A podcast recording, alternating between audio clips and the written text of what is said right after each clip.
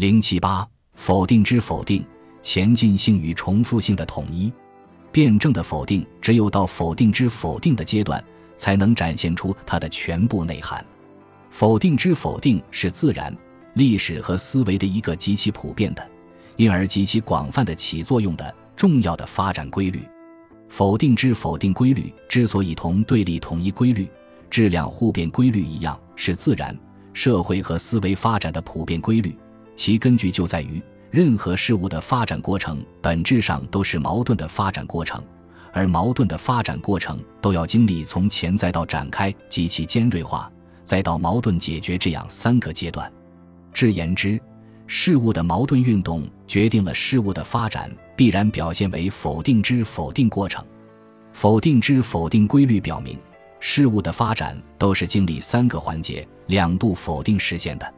否定之否定的三个环节是指。事物发展过程必然经历的三个阶段，即矛盾的开始、展开和解决。两度否定是指矛盾的展开、对立的尖锐化；对开始、矛盾潜在阶段的否定，以及矛盾的解决结果对矛盾展开、对立的尖锐化得在否定。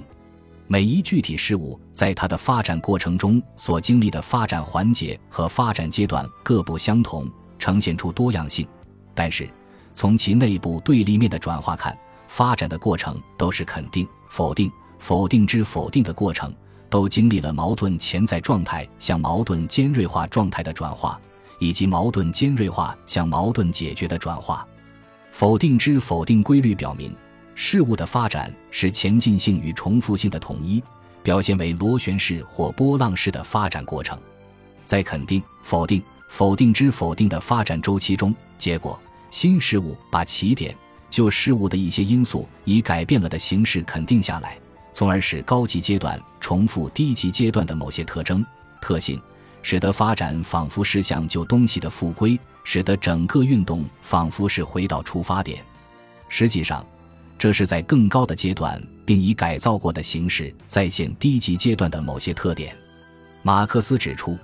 从资本主义生产方式产生的资本主义占有方式。从而，资本主义的私有制是对个人的以自己劳动为基础的私有制的第一个否定。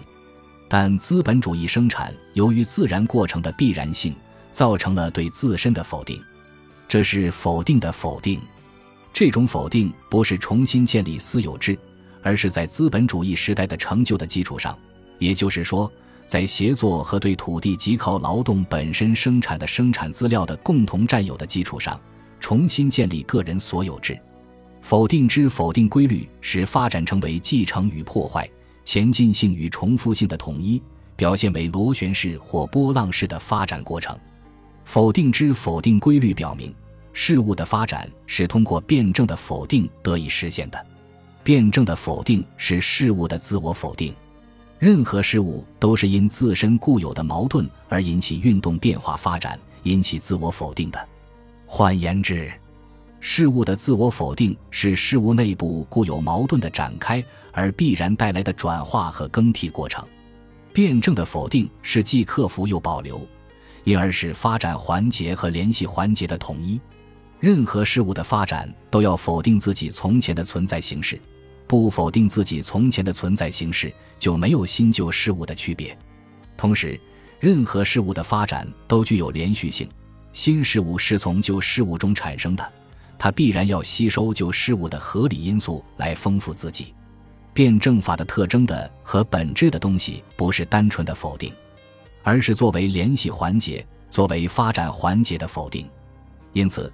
我们应当树立一种辩证的否定观，使实践活动符合事物自我否定的辩证本性。